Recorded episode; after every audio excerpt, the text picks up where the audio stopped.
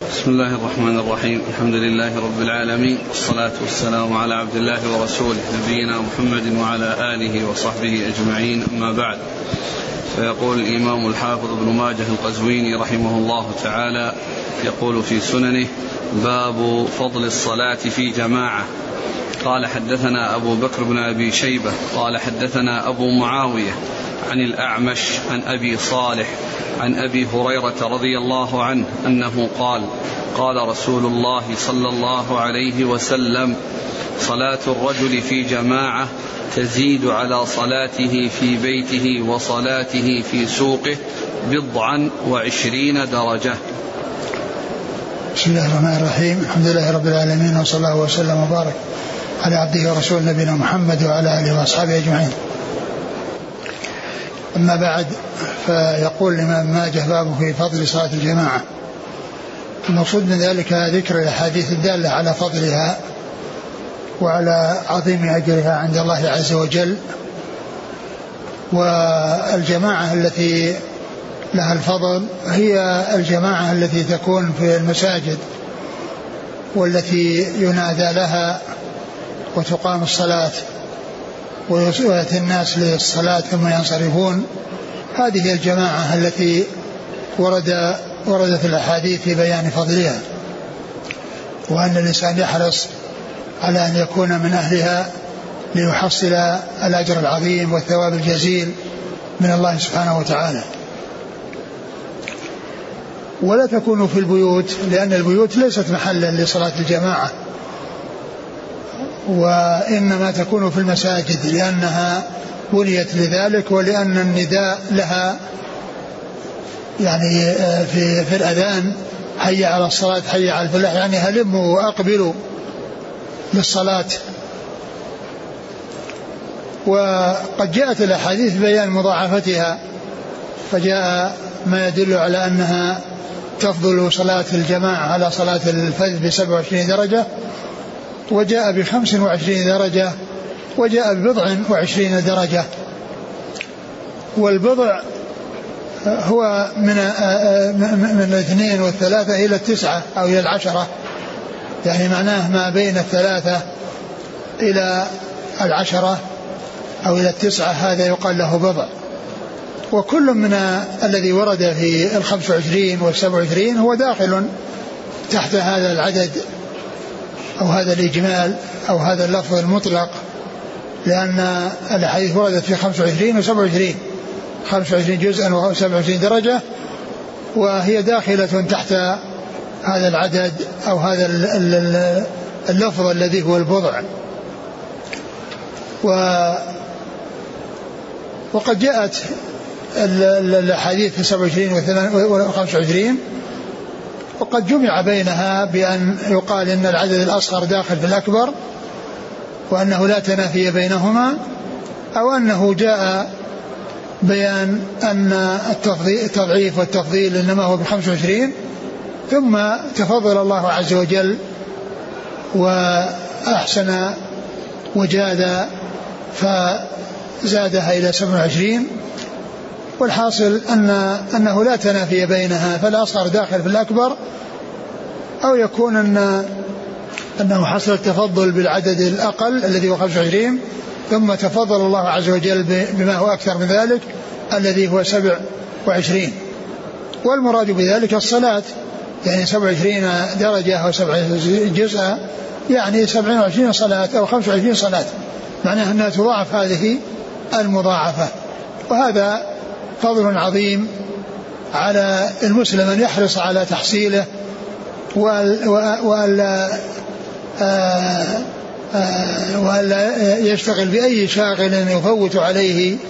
هذا الأجر العظيم والثواب الجزيل من الله سبحانه وتعالى. نعم. قال حدثنا أبو بكر بن أبي شيبة ثقة أخرج أصحاب الكتب إلى الترمذي. عن أبي معاوية محمد بن خازم الضرير الكوفي ثقة أخرج أصحاب الكتب. عن الأعمش سليمان بن مهران ثقة أخرج أصحاب الكتب. عن أبي صالح وهو ذكوان السمان ثقة أخرج أصحاب الكتب. عن أبي هريرة. عن أبي هريرة رضي الله عنه عبد الرحمن بن صخر الدوسي وهو أكثر أصحاب رسول الله صلى الله عليه وسلم حديثا.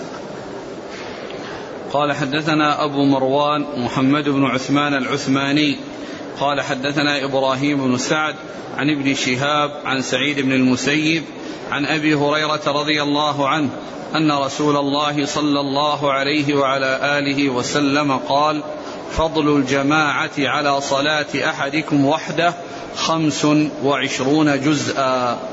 وهذا حدث أبي هريرة بذكر الجزء يعني وأنه خمس وعشرين والذي مضى بضع وعشرين الذي هو لفظ مطلق يشمل الخمس وعشرين ويشمل السبع وعشرين. وهذا الحديث فيه ذكر الخمس وعشرين. وأنها جزءا. وأن صلاة الجماعة تفضل على صلاة المنفرد بخمسة وعشرين جزءا أي بخمسة وعشرين صلاة. نعم. قال حدثنا أبو مروان محمد بن عثمان. هو صدوق أخرج له. النسائي في الخصائص وابن ماجه. نعم. عن إبراهيم بن سعد. وهو ثقة أخرج أصحاب الكتب. عن ابن شهاب. محمد بن مسلم بن عبد الله ثقة أخرج أصحاب الكتب. عن سعيد بن المسيب. وهو ثقة فقيه أحد فقهاء المدينة السبعة في عصر التابعين أخرج أصحاب الكتب. عن أبي هريرة. نعم. قال حدثنا أبو كريب قال حدثنا أبو معاوية عن هلال بن ميمون عن عطاء بن يزيد عن أبي سعيد الخدري رضي الله عنه أنه قال قال رسول الله صلى الله عليه وعلى آله وسلم صلاة الرجل في جماعة تزيد على صلاته في بيته خمسا وعشرين درجة. ثم ذكر هذا الحديث عن أبي سعيد الخدري رضي الله عنه وهو مثل ما تقدم. نعم. قال حدثنا أبو كريب. محمد بن العلاء بن كريب ثقة رجل أصحاب الكتب. عن أبي معاوية عن هلال بن ميمون. هو؟ صدوق أبو داود بن ماجه. عن عطاء بن يزيد. وهو ثقة رجل أصحاب الكتب. عن أبي سعيد الخدري. سعد بن مالك بن سنان. وهو من السبع المكثرين من حديث رسول الله صلى الله عليه وسلم.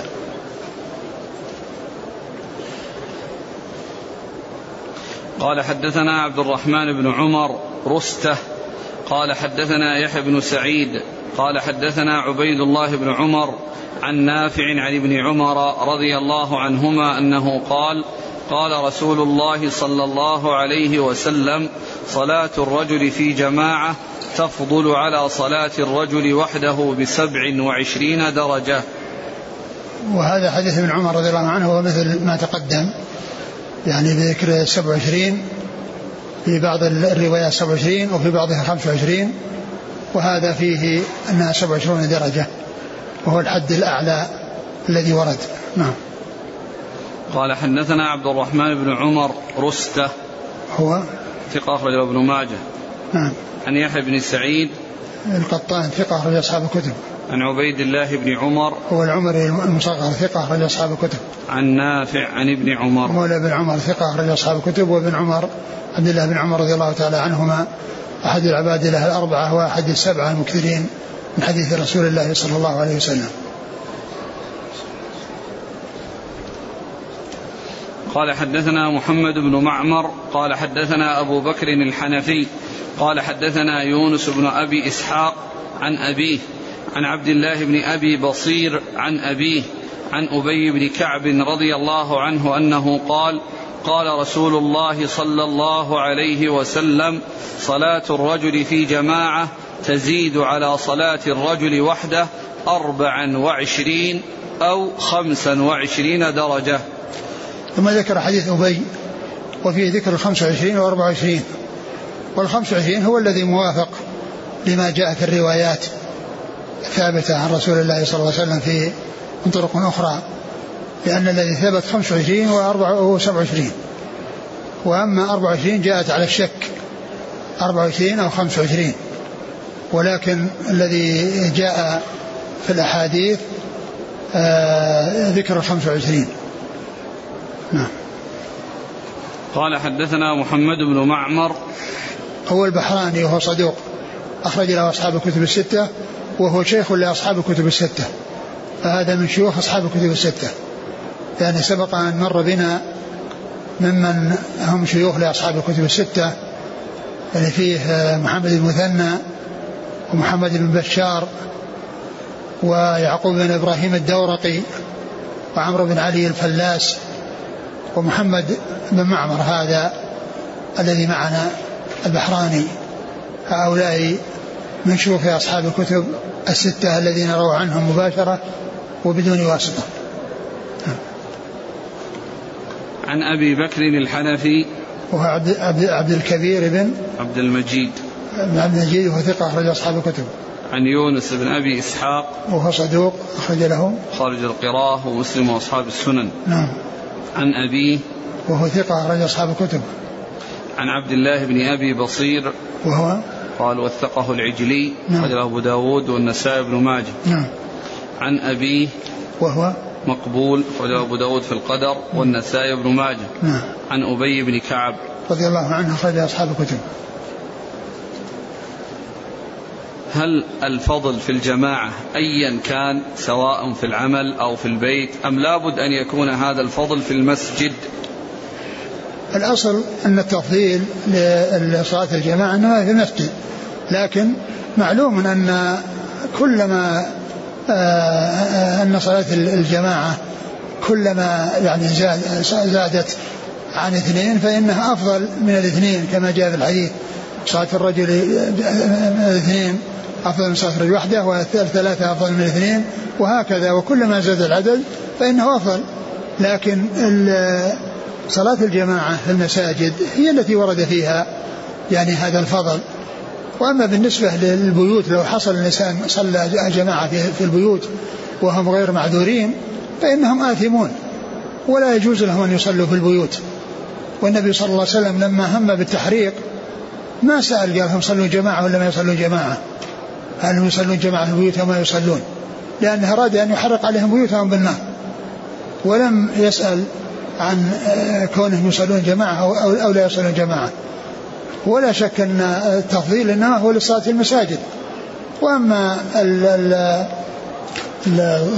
ما دون ذلك أو ما كان أقل من ذلك فإن آه، كلما زاد العدد فإنه أفضل. صلاة الاثنين أفضل من الواحد والثلاثة أحسن من الاثنين والأربعة أحسن من الثلاثة وهكذا.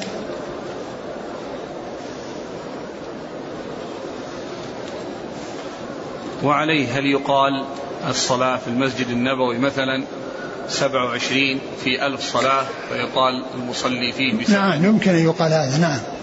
لأن لأن التفضيل يعني بهذا المقدار عن غيره من المساجد. وإذا كانت المساجد تحصل هذا المقدار يعني في الجماعة فإن الصلاة في المسجد النبوي تكون تزيد عليها ألف ضعف. هل هذا الفضل لمن جاء بالجماعة دون إخلال أم أنه فضل لصلاة الجماعة نفسها؟ هو كل صلاة يحصلها الإنسان في المسجد فإنه يحصل في هذا المقدار. لكن لا يعني ذلك أنه لو تخلف مرة أنه يفوته ذاك الأجر لأن حصول الصلاة الواحدة فيها هذا الفضل أنها تضاعف هذا التضعيف. فإذا ما حصل أن الإنسان يعني صلاها يفوت يفوت هذا الفضل. لا يعني ذلك أنه دائما وأبدا وأن هذا لا يحصل إلا من كان آه، آه، غير آه، مقصر في صلاة الجماعة. بمعنى أنه لو فاته يعني صلاة الجماعة في بعض المكان أنه لا يحصل هذا الأجر لا. كل صلاة يصليها جماعة يحصل فيها هذا الأجر. والتي لا يصليها جماعة يفوت هذا الأجر. هل يمكن القول بالجمع بين هذه الروايات بأن بعض الصلوات كالفجر مثلا 27 درجة وغيرها 25 درجة؟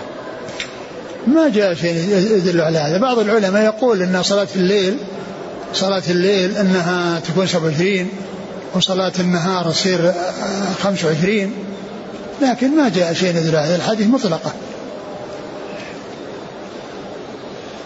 قال رحمه الله تعالى باب التغليظ في التخلف عن الجماعة. قال حدثنا أبو بكر بن أبي شيبة قال حدثنا أبو معاوية عن الأعمش عن أبي صالح عن أبي هريرة رضي الله عنه أنه قال قال رسول الله صلى الله عليه وسلم لقد هممت أن آمر بالصلاة فتقام ثم آمر رجلا فيصلي بالناس. ثم أنطلق برجال معهم حزم من حطب إلى قوم لا يشهدون الصلاة فأحرق عليهم بيوتهم بالنار. ثم قال باب التغليظ باب في التغليظ في التخلف عن الجماعة. يعني ما ورد فيه من الوعيد الشديد وما ورد فيه من العقوبة العظيمة لمن يتخلف. وهذه الأحاديث التي فيها هذا التقرير تدل على وجوب الجماعة وعلى أنها واجبة على العين لأنه لو كان الأمر أنه يكفي أنه فرض كفاية ما احتاج الأمر إلى أن يهم بتحريق البيوت على المتخلفين لأن الذين يأتون حصل بهم مقصود. فلا يستحق آه، آه، الذين ما حضروا ذلك الوعيد أو ذلك العذاب.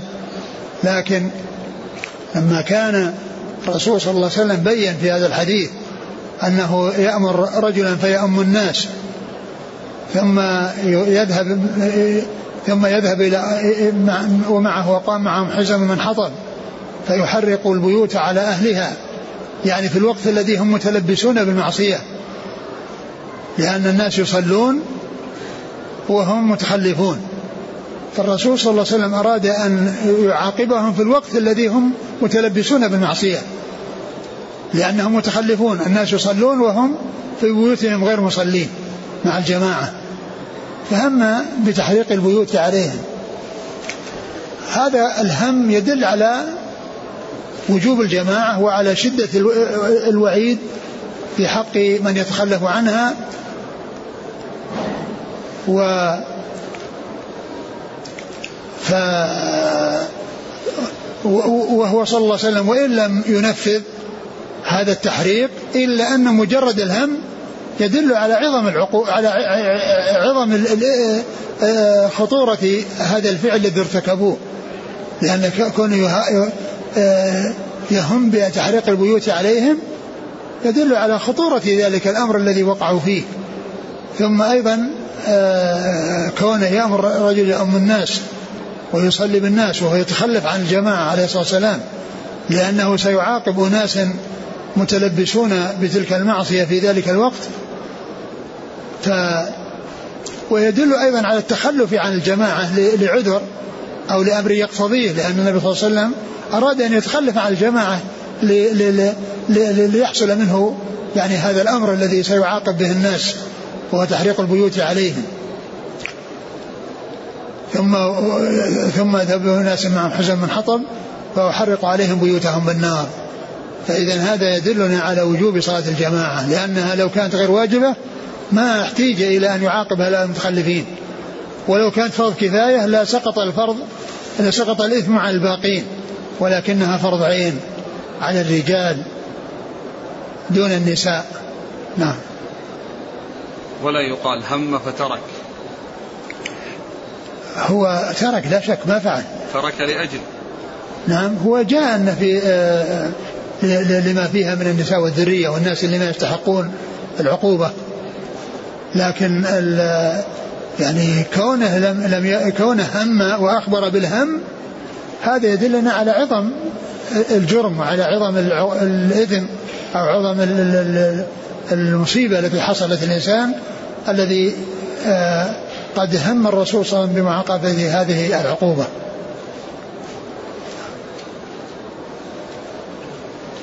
قال حدثنا أبو بكر بن أبي شيبة عن أبي معاوية عن الأعمش عن أبي صالح عن أبي هريرة مر هذا الإسناد هل في هذا الحديث دليل على تخلف رجال الهيئة عن الصلاة بمقتضى عملهم. يعني ليس دائما أحيانا إذا صار يعني هناك يعني شيء يعني آه، أو اقتضى أنهم يعني يذهبون في وقت الصلاة يعني من أجل أن يعني يتلافه شيء أو ما إلى ذلك لا بأس بهذا. لكن الرسول صلى الله عليه وسلم يعني هم ولم ينفذ وكونهم يعني وهذا الهم فيه تخلف الرسول صلى الله عليه وسلم عن الجماعة وعدم حضوره الجماعة لأنه سيقوم بهذه المهمة فإذا صار يعني آه، رجال الهيئة لأن هناك أمر يقتضي هذا فإنهم معذورون ولهم الأجر في آه، في تخلفهم إذا فاتتهم الجماعة أو فاتهم شيء من الجماعة. قال حدثنا أبو بكر بن أبي شيبة قال حدثنا أبو أسامة عن زائدة عن عاصم عن أبي رزين عن ابن أم مكتوم رضي الله عنه أنه قال قلت للنبي صلى الله عليه وسلم إني رجل كبير ضرير شاسع الدار وليس لي قائد يلاومني فهل تجد لي من رخصة؟ قال هل تسمع النداء؟ قلت نعم. قال ما أجد لك رخصة.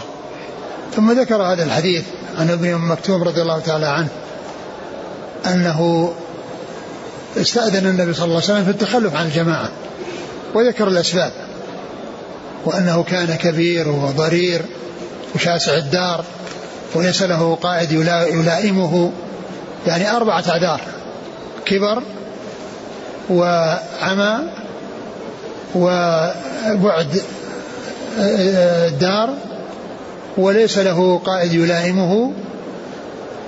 فاستأذن النبي صلى الله عليه وسلم فالرسول صلى الله عليه وسلم قال تسمع النداء؟ قال نعم. قال لا أجد لك رخصة.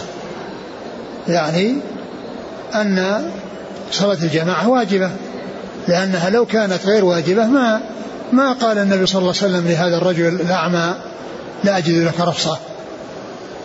فدل على وجوبها. فكون النبي صلى الله عليه وسلم لم يرخص لهذا الرجل الأعمى مع هذه الأعذار التي أبداها يدل على وجوب صلاة الجماعة وأنه لا يجوز الإنسان أن يتخلف عنها. فكون رجل كبير آه، أعمى ليس له قائد يلائمه ومدارة بعيدة والرسول صلى الله عليه وسلم لم يرخص له فكيف يكون بمن أعطاه الله الصحة والعافية؟ وكان صحيحا معافى في جسده وفي جميع أعضائه ثم بعد ذلك يتلاعب به الشيطان فيتخلف عن الجماعة. لا شك أن هذا من الخذلان وأن هذا من الحرمان. والواجب على كل مسلم أن يحرص على المحافظة على صلاة الجماعة كما مر في حديث ابن مسعود رضي الله عنه قال هن من سنن الهدى قد شرع الله نبيكم سنن الهدى وإنهن, وإنهن من سنن الهدى. ولقد رأيتنا وما يتخلف عنها إلا منافق معلوم النفاق. ولقد كان رجل يتابع يهادي بين رجلين حتى يقام في الصف. فهذا الحديث من الأدلة الدالة على وجوب صلاة الجماعة وأنه لا عذر لأحد في التخلف عنها إلا إذا كان هناك أمر يقتضيه بأن يكون مريضا. أو كان يعني مستأمنا على شيء ويخشى ضياعه فإنه يعذر في ترك الجمعة والجماعة يعني بعض الناس الذين لهم أعذار. ولكن بدون أعذار ليس لأحد أن يتخلف عن الجمعة والجماعة. نعم. قال حدثنا أبو بكر بن كلمة يداومني يعني هي التي التي آه، يعني عند غير ابن ماجه يلائمني. وفي بعضها يلازمني.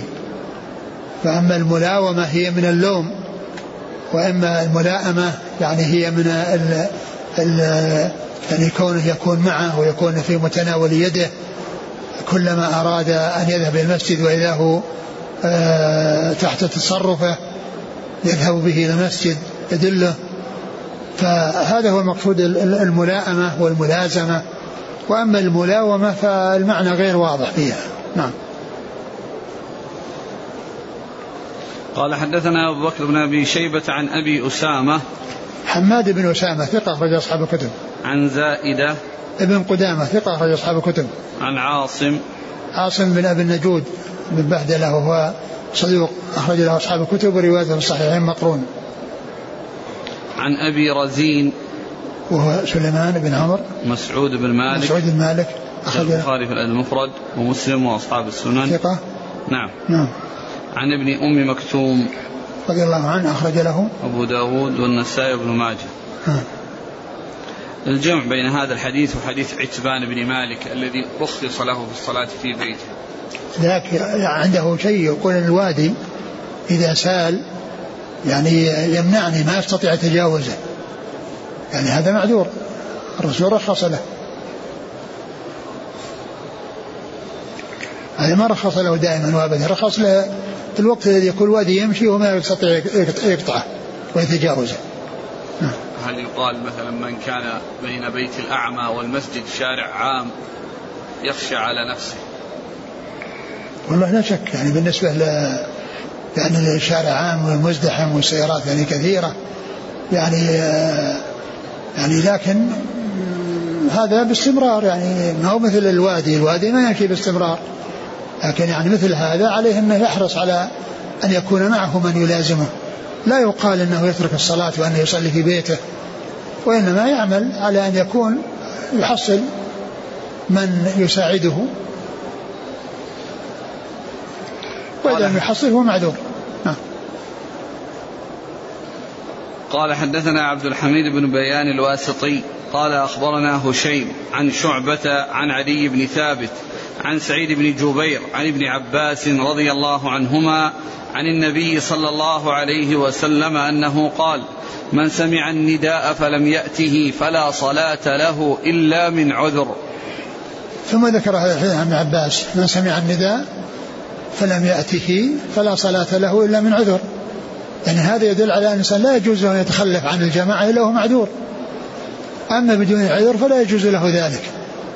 فلا يجوز له ذلك. ولكن الصلاة يعني كما هو معلوم هي يعني واجبة على العيان وليست شرط. ليست شرطا لصحة الصلاة. بمعنى أن من صلى لم يصلي جماعة فإن صلاة باطلة إذا صلى هي ليست شرط ولكنها واجبة. ويأثم من تخلف عنها وتصح. ولو إنسان ولو أن إنسانا صلى يعني وحده صحت صلاته ولكنه أثم. لكن لا يقال إنه لا صلاة له وأن صلاة باطلة. فإن الجماعة ليست شرطا في صحة الصلاة وإنما هي واجبة يأثم من آه، حصل منه التخلف عنها وهو غير معذور. من سمع النداء فلم يأته يعني يأتي المؤذن أو يأتي المسجد فلا صلاة له إلا من عذر. نعم. قال حدثنا عبد الحميد بن بيان الواسطي هو؟ صدوق خرج له مسلم وأبو داود وابن ماجه. نعم. عن هشيم. هشيم بشير الواسطي ثقة أخرج أصحاب الكتب. عن شعبة. شعبة بن الحجاج ثقة أخرج أصحاب الكتب. عن عدي بن ثابت. هو ثقة أخرج له. أصحاب الكتب. نعم. عن سعيد بن جبير. ثقة أخرج أصحاب الكتب. عن ابن عباس. عبد الله بن عباس رضي الله عنهما أحد العبادلة وأحد السبعة المكثرين من حديث رسول الله صلى الله عليه وسلم. قال حدثنا علي بن محمد. قال حدثنا أبو أسامة عن هشام الدستوائي عن يحيى بن أبي كثير عن الحكى بن ميناء قال أخبرني ابن عباس وابن عمر رضي الله عنهم أنهما سمع النبي صلى الله عليه وسلم يقول على أعواده لينتهين أقوام عن ودعهم الجماعات أو ليختمن الله على قلوبهم ثم ليكونن من الغافلين. ثم ذكر حديث حديث ابن عمر وابن عباس؟ نعم. رضي الله عنهما أن النبي صلى الله عليه وسلم كان يقول على أعواده يعني أعواد المنبر يعني في خطبته. في خطبته يقول لينتهين أقوام عن ودعهم الجماعات هنا. ولا يعني غير ابن ماجه يقول الجمعات عن ودعهم الجمعات يعني تخلفهم عن صلاة الجمعة. و أو ليختمن الله على قلوبهم ثم لا يكونن من الغافلين. يعني إذا ما انتهوا يحصل يحصل لهم هذه العقوبة. بأن يختم على قلوبهم ويكونون من الغافلين فيعاقبون بهذه العقوبة التي تحصل لهم في الدنيا قبل الآخرة. وهذا يدل على وجوب صلاة الجمعة ولزومها وأن الإنسان إذا تخلف عنها أنه عرضة لأن يحصل هذا يعني هذه العقوبة. والحديث عند ابن ماجه جاء بلفظ الجماعة ولكن محفوظ أنه بلفظ الجمعة الجمعة الجمعات وهذا هو الذي عند غيره وفي تحفة الأشراف ذكر الجمعات. وأما الجماعة فالأحاديث التي وردت في التغليظ كافية في بيان آه، عظم التخلف عنها وعظم عقوبة من يتخلف عنها. فإذا المحفوظ في هذا الحديث أنه في الجمعات في الجمعات وليس في الجماعات. نعم. قال حدثنا علي بن محمد. هو الطنافسي ثقة أخرجه النسائي في مسند علي وابن ماجه. عن أبي أسامة عن هشام الدستوائي. هشام الدستوائي ثقة أخرج أصحاب الكتب. عن يحيى بن أبي كثير. اليمامي ثقة أخرج أصحاب الكتب. عن الحكى بن مينا. وهو؟ صدوق وله مسلم. نعم. وابو داود فضائل الأنصار والنسائي بن ماجه. عن ابن عباس وابن عمر. نعم. قال حدثنا عثمان بن إسماعيل الهذلي الدمشقي. قال حدثنا الوليد بن مسلم عن ابن أبي ذئب عن الزبرقان بن عمرو الضمري عن أسامة بن زيد رضي الله عنهما أنه قال قال رسول الله صلى الله عليه وسلم لينتهين رجال عن ترك الجماعة أو لأحرقن بيوتهم. ثم ذكر هذا الحديث لينتهين أقوام عن ترك الجماعة أو لأحرقن بيوتهم. وهذا يوافق الحديث الأول الذي فيه أن الرسول صلى الله عليه وسلم هم أن يحرق. فهذا يدل على أن أن الرسول صلى الله عليه وسلم حذر من ذلك وقال إنهم إذا لم ينتهوا فإنه يحرق. فإذا هذا متفق مع الحديث السابق في كون النبي صلى الله عليه وسلم هم بالتحريق لمن يتخلف عن الجماعة وسواء كان الذي حصل في البيوت جماعة أو غير جماعة لأن الجماعة في البيوت لا تعتبر وإنما يعتبر الذهاب إلى المساجد وأداء الصلاة فيها وهو الذي آه، شرع الأذان من أجله وقيل حي على الصلاة حي على الفلاح ما قال صلوا في بيوتكم؟ وإنما قال هلموا وأقبلوا إلى الصلاة. قال حدثنا عثمان بن إسماعيل الهذلي هو مقبول خرجه ابن ماجه. نعم. عن الوليد بن مسلم. ثقة أخرج أصحاب الكتب. عن ابن أبي ذئب. وهو محمد بن بن عبد الرحمن بن المغيرة. ثقة أخرج أصحاب الكتب. عن الزبرقان بن عمرو الضمري. وهو ثقة أبو داود والنسائي بن ماجه. نعم. عن أسامة بن زيد. رضي الله عنهما أخرج أصحاب الكتب. والبصيري والزبرقان بن عمرو لم يسمع من أسامة بن زيد. لكن الحديث الأول شاهد له اللي راح يقول السائل المسافر الذي يسمع النداء هل يجب عليه حضور الجماعة؟ الإنسان إذا كان عابر سبيل يعني لا يلزمه أن يقف إذا سمع النداء. ولكن الذي كان الذي هو مقيم في بلد فإن عليه أن, أن, أن يذهب. ما دام أنه مقيم في البلد فهو مثل أهل البلد. المقيم في البلد مثل أهل البلد. إذا سمع النداء يذهب. نعم.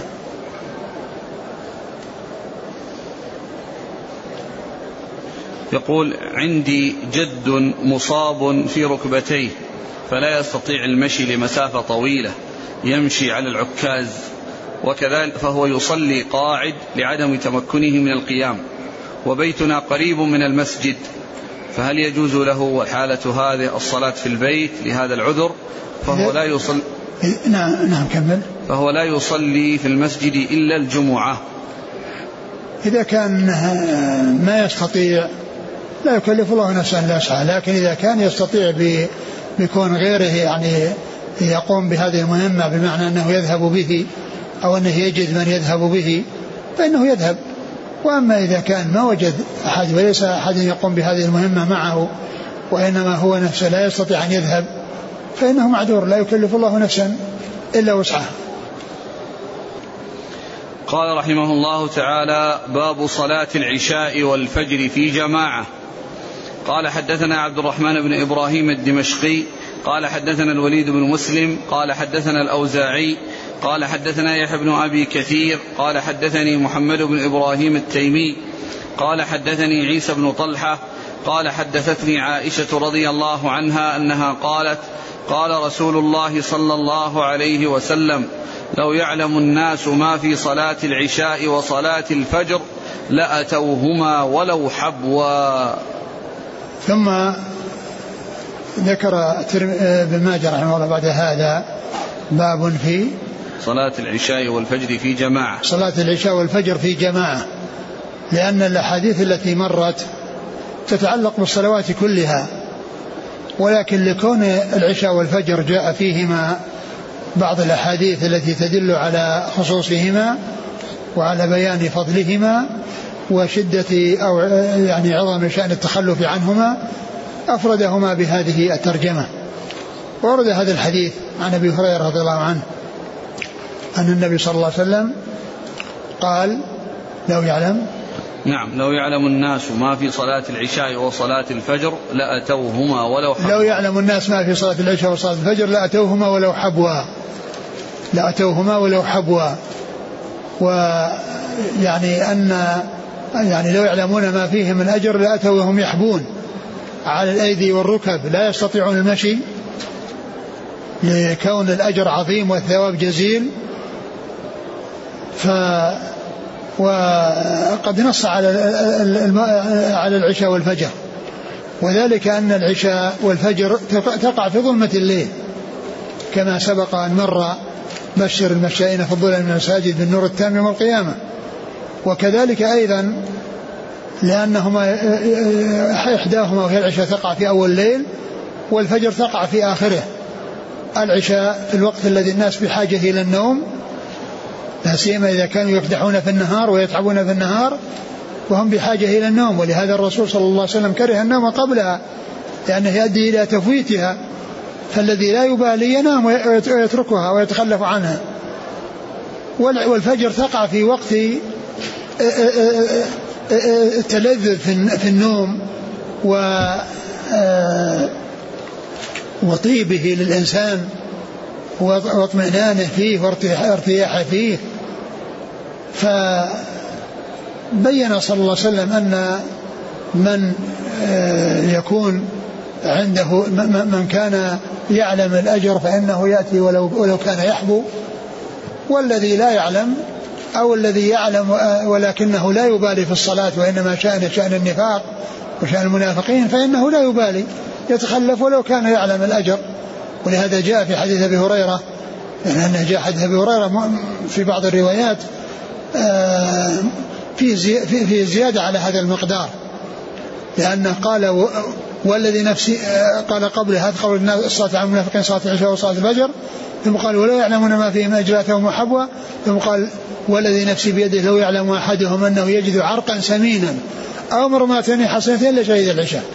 لو كان فيه دنيا توزع في المسجد أو لحم يوزع في المسجد أو عند المسجد لجاء لصلاة العشاء من أجل أن يحصل نصيبه من اللحم لأن قصده الدنيا وليس قصده الآخرة. والذي يعلم الأجر فإنه آه يعني لا يتخلف عنها بل يأتيها ولو كان يحبو. ولهذا كان أصحاب رسول الله صلى الله عليه وسلم كما جاء في الحديث من مسعود الذي سبق أن تقدم يقول ولقد رأيتنا وما يتخلف عنها إلا منافق معلوم النفاق. ولقد كان الرجل يؤتى به وهذا بين الرجلين حتى يقام في الصف. فأصحاب رسول الله صلى الله عليه وسلم كانوا يعلمون الأجر ولهذا كانوا يأتون على هذا على هذه الحال. والمنافقون همهم الدنيا وليس همهم الآخرة ولهذا لا يبالون. نعم. قال حدثنا عبد الرحمن بن إبراهيم الدمشقي. هو ثقة أخرج له. البخاري وأبو داود والنسائي بن ماجه. نعم. عن الوليد بن مسلم. ثقة أخرج أصحاب الكتب. عن الأوزاعي. عبد الرحمن بن عمرو الأوزاعي ثقة أخرج أصحاب الكتب. عن يحيى بن أبي كثير. اليمامي ثقة أخرج أصحاب الكتب. عن محمد بن إبراهيم التيمي. وهو ثقة أخرج أصحاب الكتب. عن عيسى بن طلحة. وهو ثقة أخرج أصحاب الكتب. عن عائشة. أم المؤمنين رضي الله عنها وأرضاها وهي ممن أكثر الرواية عن رسول الله صلى الله عليه وسلم. قال حدثنا أبو بكر بن أبي شيبة قال حدثنا أبو معاوية عن الأعمش عن أبي صالح عن أبي هريرة رضي الله عنه أنه قال قال رسول الله صلى الله عليه وسلم إن أثقل الصلاة على المنافقين صلاة العشاء وصلاة الفجر ولو يعلمون ما فيهما لأتوهما ولو حبوا. ثم ذكر حديث أبي هريرة الذي فيه أن التخلف عن الجماعة من شأن من صفات المنافقين وأن الصلوات كلها ثقيلة عليهم إلا أن هاتين الصلاتين أثقل. يعني قول أثقل الصلاة على المنافقين يدل على أن الصلاة كلها ثقيلة ولكن أثقلها هاتان الصلاتان. لوقوع إحداهما في أول الليل والثانية في آخر الليل. ف فالتخلف عن الجماعة من صفات المنافقين ومن علامات النفاق.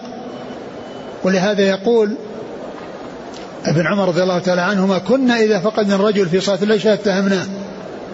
اتهمناه في النفاق. اتهمناه في النفاق. ويقول ابن مسعود ولقد رأيتنا وما يتخلف عنها إلا منافق معلوم النفاق. ولقد رأيتنا وما يتخلف عنها إلا منافق معلوم النفاق. فإذا هذا يدلنا على أن الصلوات كلها ثقيلة ولكن العشاء والفجر أثقل لأنهما تقع لأن الأولى تقع في أول الليل الذي بحاجة الناس إلى النوم والثانية في آخر الليل الذي الناس مستغرقون في النوم ومتلذذون في النوم. ولو كان المنافقون يعلمون ما فيه من أجر لأتوهما ولو حبوا وأصحاب الرسول صلى الله عليه وسلم الذين كانوا يعلمون كان الواحد منهم يؤتى به يهادى بين الرجلين حتى يقام في الصف كما جاء عن مسعود رضي الله عنه. نعم. قال حدثنا أبو بكر بن أبي شيبة عن أبي معاوية عن الأعمش عن أبي صالح عن أبي هريرة. مر هذا الإسناد؟ قال حدثنا عثمان بن أبي شيبة قال حدثنا إسماعيل بن عياش عن عمارة بن غزية عن أنس بن مالك عن عمر بن الخطاب رضي الله عنهما عن النبي صلى الله عليه وسلم أنه كان يقول من صلى في مسجد جماعة أربعين ليلة لا تفوته الركعة الأولى من صلاة العشاء كتب الله له بها عتقا من النار. ثم ذكر هذا الحديث عن عمر رضي الله عنه من صلى من صلى في, في مسجد, مسجد. جماعة جماعة لا تفوته. أربعين ليلة. أربعين ليلة لا تفوته. الركعة الأولى. لا تفوته الركعة الأولى. من صلاة العشاء. من صلاة العشاء كتب الله له. بها عتقا من النار. كتب الله له بها عتقا من النار. هذا الحديث في تخصيص العشاء. والذي في تخصيص العشاء غير ثابت. وإنما الذي ثبت يعني أنه من صلى يعني أربعين يوما لا تفوته الركعة الأولى تكبيرة لا تفوته آه، تكبيرة. التكبيرة الأولى. كتب الله له براءة من من النفاق. ف وليس خاصا بصلاة العشاء. صلاة العشاء جاء في هذا الحديث الذي فيه ضعف.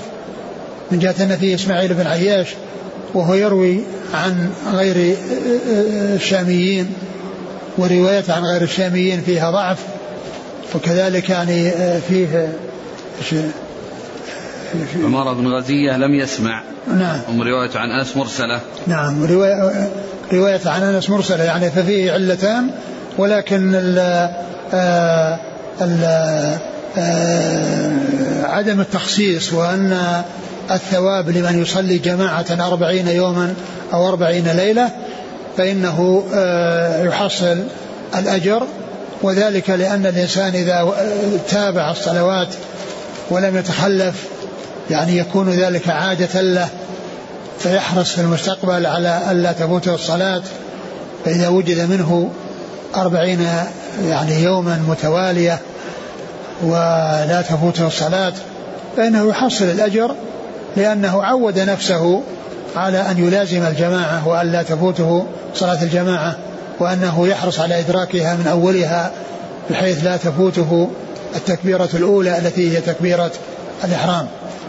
فالحديث في آه، ذكر الجماعة وفضل صلاة الجماعة أربعين يوما أو أربعين ليلة ولا تنافي بينها لأن الأربعين بلياليها أياما بلياليها وليالي بأيامها. أربعين يوما بلياليها وأربعين ليلة بأيامها. فلا تنافي بين ذكر الليالي ولا بذكر الأيام نعم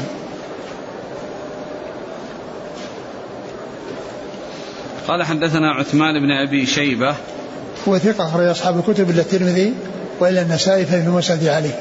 في عمل اليوم والليلة. في عمل اليوم والليلة. عن إسماعيل بن عياش وهو صدوق في روايته عن الشاميين ومخلط في غيرهم وأخرج حديثه البخاري في رفع اليدين وأصحاب السنن. وهنا رواية عن ابن غزية وهو مدني حجازي فروايته هنا ليست من رواية عن الشاميين ففيها ضعف. نعم. عن عمارة بن غزية. وهو؟ لا بأس به.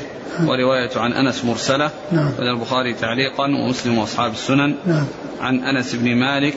خادم رسول الله صلى الله عليه وسلم.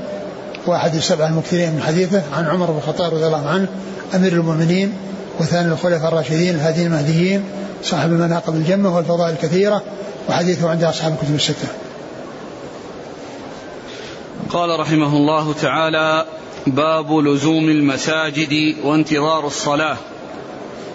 قال حدثنا أبو بكر بن أبي شيبة قال حدثنا أبو معاوية عن الأعمش عن أبي صالح عن أبي هريرة رضي الله عنه أنه قال قال رسول الله صلى الله عليه وسلم إن أحدكم إذا دخل المسجد كان في صلاة ما كانت الصلاة تحبسه والملائكة يصلون على أحدكم ما دام في مجلسه الذي صلى فيه يقولون اللهم اغفر له اللهم ارحمه اللهم تب عليه ما لم يحدث فيه ما لم يؤذ فيه. ثم ذكر آه لزوم المساجد لزوم المساجد و انتظار الصلاة. وانتظار الصلاة.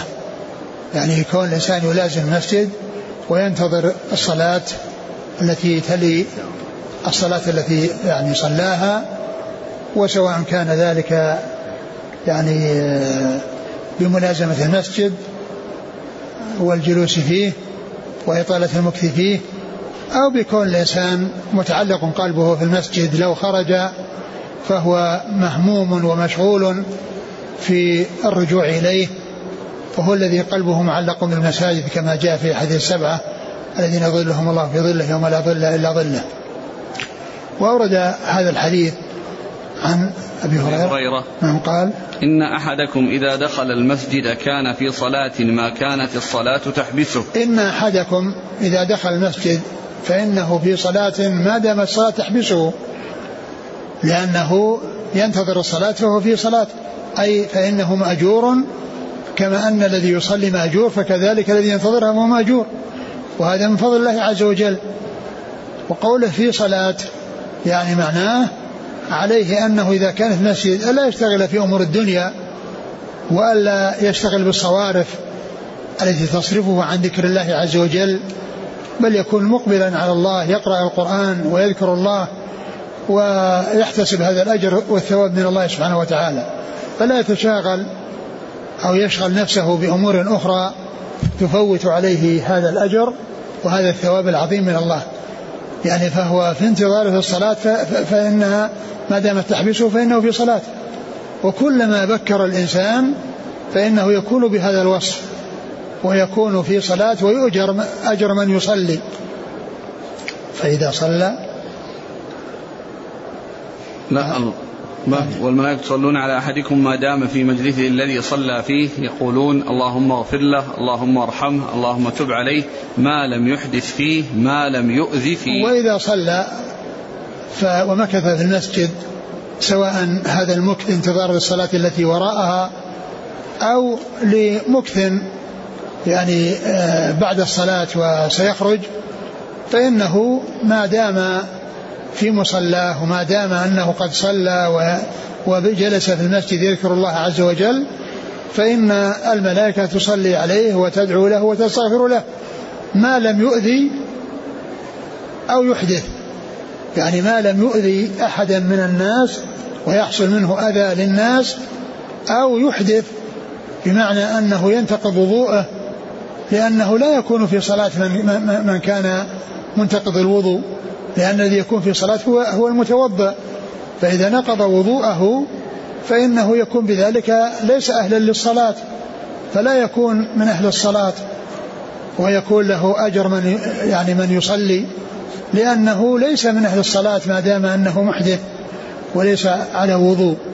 وعلى هذا الإنسان يحرص على المحافظة على أن يكون على طهارة. وأن يسلم وأن يبتعد من أن يؤذي أحدا بأي نوع من أنواع الأذى حتى يظفر بهذا الأجر وبهذا الثواب الجزيل من الله سبحانه وتعالى. قال حدثنا أبو بكر بن أبي شيبة عن أبي معاوية عن الأعمش عن أبي صالح عن أبي هريرة. نعم. قوله ما دام في مجلسه الذي صلى فيه. نعم يعني كل إنسان يعني يبقى في نفس المكان آه هذا لا شك الأمر فيه واضح لكن لو أن إنسان تحول يعني قليل أو كان يعني إذا ذهب يعني يستند إلى عمود أو إلى جدار أو ما إلى ذلك إن شاء الله هو على خير. قال ثم كلمة في مجلسه الذي صلى فيه يعني آه، قد لا يكون المقصود منه يعني نفس البقعة وإنما نفس نفس المسجد أو المكان الذي صلى فيه. أو المجلس الذي هو يعني هو لا شك أن أن بقاء في نفس المكان. لا شك أن هذا أمره واضح ولا إشكال فيه. ولكن لو أن إنسانا تحول لأمر يقتضي التحول فإنه يحصل هذا الأجر. قال حدثنا أبو بكر بن أبي شيبة قال حدثنا شبابة قال حدثنا ابن أبي ذئب عن المقبوري عن سعيد بن يسار عن أبي هريرة رضي الله عنه عن النبي صلى الله عليه وسلم أنه قال ما توطن رجل مسلم المساجد للصلاة والذكر إلا تبشبش الله له كما يتبشبش أهل الغائب بغائبهم إذا قدم عليهم. ثم ذكر هذا الحديث ما توطن رجل مسلم المساجد للصلاة والذكر. توطن يعني مكث يعني توطن يعني مكث وبقي توطن في المساجد يعني بقي فيها ومكث فيها للصلاة والذكر إلا تبشبش الله له كما يتبشبش أهل القادم أو المسافر إذا قدم عليهم. يعني أن الله عز وجل يفرح لأن التبشبش هذا نوع من أنواع الفرح. والله عز وجل متصف بالفرح. وهذا الذي جاء في الحديث نوع من أنواع الفرح أو يعني آه، شيء من أنواع الفرح. فإذا يدل على فرح الله عز وجل بهذا العمل من الإنسان وكونه يصير من أهل المساجد وأن يكون متوطنا فيها يعني يمكث فيها طويلا لا قبل الصلاة وبعد الصلاة يبكر إلى المساجد ويتخلف فيكون من أول الناس دخولا وآخر وآخر وآخرهم خروجا. هذا المكث الذي يحصل له هو يحصل فيه الأجر والله تعالى يفرح من عبده إذا حصل منه ذلك. نعم. قال حدثنا أبو بكر بن أبي شيبة عن شبابه. شبابه بن سوار ثقة أخرج أصحاب الكتب. عن ابن أبي ذئب عن المقبري. ثقة أخرج أصحاب الكتب. عن سعيد بن يسار. ثقة أخرج أصحاب الكتب. عن أبي هريرة. نعم. قال حدثنا أحمد بن سعيد الدارمي. قال حدثنا النضر بن شميل. قال حدثنا حماد عن ثابت عن أبي أيوب. عن عبد الله بن عمرو رضي الله عنهما أنه قال صلينا مع رسول الله صلى الله عليه وسلم المغرب فرجع من رجع وعقب من عقب. فجاء رسول الله صلى الله عليه وسلم مسرعا قد حفز قد حفزه النفس وقد حسر عن ركبتيه. فقال أبشروا هذا ربكم قد فتح بابا من أبواب السماء يباهي بكم الملائكة. يقول انظروا إلى عبادي قد قضوا فريضة وهم ينتظرون أخرى. ثم ذكر هذا الحديث أن النبي صلى الله عليه وسلم يعني صلى المغرب صلى المغرب. نعم. قال عبد الله بن عمرو صلينا مع رسول الله المغرب. صلينا مع رسول الله المغرب فخرج من خرج وعقب من عقب. يعني عقب من عقب يعني جلس عقب الصلاة. عقب من عقب يعني جلس بعد الصلاة. فجاء النبي صلى الله عليه وسلم مسرعا قد حفزه النفس يعني ثار نفسه من الإسراع وبسبب الإسراع وحسر عن ركبتيه. وقال أبشروا فإن الله فتح بابا من أبواب السماء يباهي يباهي بكم الملائكة يباهي بكم الملائكة يعني بهذا العمل الذي تعملونه وهو ملازمة المساجد وأنكم تصلون الصلاة وتنتظرون الصلاة التي بعدها. فهذا فيه بيان عظم المكث في المساجد أو ثواب المكث في المساجد وانتظار الصلوات وأن الإنسان إذا بقي وطال مكثه المسجد فهو على خير لأنه في خير البقاع ويحصل له حسنات يعني بمكثه بصلاته وبذكره ودعائه واستغفاره والملائكة تستغفر له وتدعو له والله تعالى يفرح بذلك ويباهي آه، يعني آه، ملائكته يعني بعباده الذين يحصل منهم يعني هذا العمل. أعد الحديث. قال عبد الله بن عمرو صلينا مع رسول الله صلى الله عليه وسلم المغرب فرجع من رجع وعقب من عقب. فجاء رسول الله صلى الله عليه وسلم مسرعا قد حفزه النفس وقد حسر عن ركبتيه فقال أبشروا هذا ربكم قد فتح بابا من أبواب السماء يباهي بكم الملائكة. يقول انظروا إلى عبادي قد قضوا فريضة وهم ينتظرون أخرى. نعم وهذا يعني يدل على فضل انتظار الصلاة بعد الصلاة وأن الله يباهي الملائكة بذلك. وأيضا يدل الحديث يدل على أن الركبتين ليست من العورة وإنما العورة ما فوق الركبتين ما فوق الركبتين ودون السرة. نعم. قال حدثنا أحمد بن سعيد الدارمي هو ثقة أخرج أصحاب الكتب إلا النسائي عن النضر بن شميل ثقة أخرج أصحاب الكتب عن حماد حماد بن زيد سلمة. حماد بن سلمة ثقة أخرج أبو بكر تعليقا ومسلم أصحاب السنن. عن ثابت. ثابت بن أسلم البناني ثقة أخرج أصحاب الكتب. عن أبي أيوب. وهو الأزدي وهو ثقة أخرج أصحاب الكتب إلا نعم. الترمذي. نعم. عن عبد الله بن عمرو. رضي الله تعالى عنهما أحد العباد له الأربعة من أصحاب الرسول صلى الله عليه وسلم أخرج له أصحاب الكتب. قال حدثنا أبو كريب قال حدثنا رشدين بن سعد عن عمرو بن الحارث عن دراج عن أبي الهيثم عن أبي سعيد رضي الله عنه عن رسول الله صلى الله عليه وسلم أنه قال إذا رأيتم الرجل يعتاد المساجد فاشهدوا له بالإيمان قال الله تعالى إنما يعمر مساجد الله من آمن بالله. الآية. ثم ذكر هذا الحديث أن النبي صلى الله عليه وسلم قال إذا رأيتم الرجل يعتاد المساجد فاشهدوا له بالإيمان ثم تلا الآية. يعني يعتاد المساجد يعني من شأنه التردد عليها لحضور الجماعة ولحصول لأداء صلاة الجماعة في المساجد فهو يتردد عليها وهذه عادته وهذه طريقته فإن هذا يدل على إيمانه وعلى فضله وعلى حرصه على آه، فعل الخيرات فعل الأعمال الصالحة. و والحديث في إسناد رشدين بن سعد وهو ضعيف. وأيضا هو من رواية دراج عن ابن الهيثم ورواية دراج عن ابن الهيثم عن الهيثم فيها ضعف. وأيضا قضية الشهادة بالإيمان قد جاء في بعض الأحاديث أن النبي صلى الله عليه وسلم في حديث سعد بن وقاص أن النبي عليه الصلاة والسلام لما جاءه قوم وأعطاهم وترك واحدا هو أمثلهم عند سعد. فقال للنبي صلى الله عليه وسلم إنك أعطيت القوم وتركت فلانا وهو مؤمن. فقال النبي صلى الله عليه وسلم أو مسلم يرشده إلى أن يقول مسلم. وأن الإيمان درجة أعلى من درجة الإسلام. وأن في ذلك تزكية.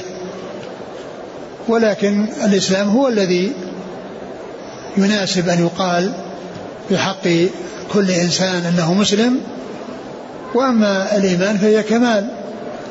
ولهذا الرسول صلى الله عليه وسلم أرشده إلى أن يترك مؤمن أو يقول مسلم. فإذا أيضا آآ آآ يعني لا يتفق مع هذا الحديث الذي فيه كون النبي صلى الله عليه وسلم أرشد سعد رضي الله عنه إلى أن يقول مسلم بدل يكون مؤمن. ولكن لا شك أن من يحصل منه ذلك هي علامة خير. هي علامة خير. ويرجى لصاحبها الثواب. وأيضا يدل على أنه يعني ليس من أهل النفاق في الظاهر. ولكن الحديث في إسناده ضعف من جهتين من جهة رشدين بن سعد المصري ومن جهة كونه من رواية دراج أبي السمح عن أبي الهيثم وروايته عنه فيها ضعف. نعم. قال حدثنا أبو كريب نعم. عن رشدين بن سعد. وهو ضعيف أخرج له. الترمذي وابن ماجه. نعم.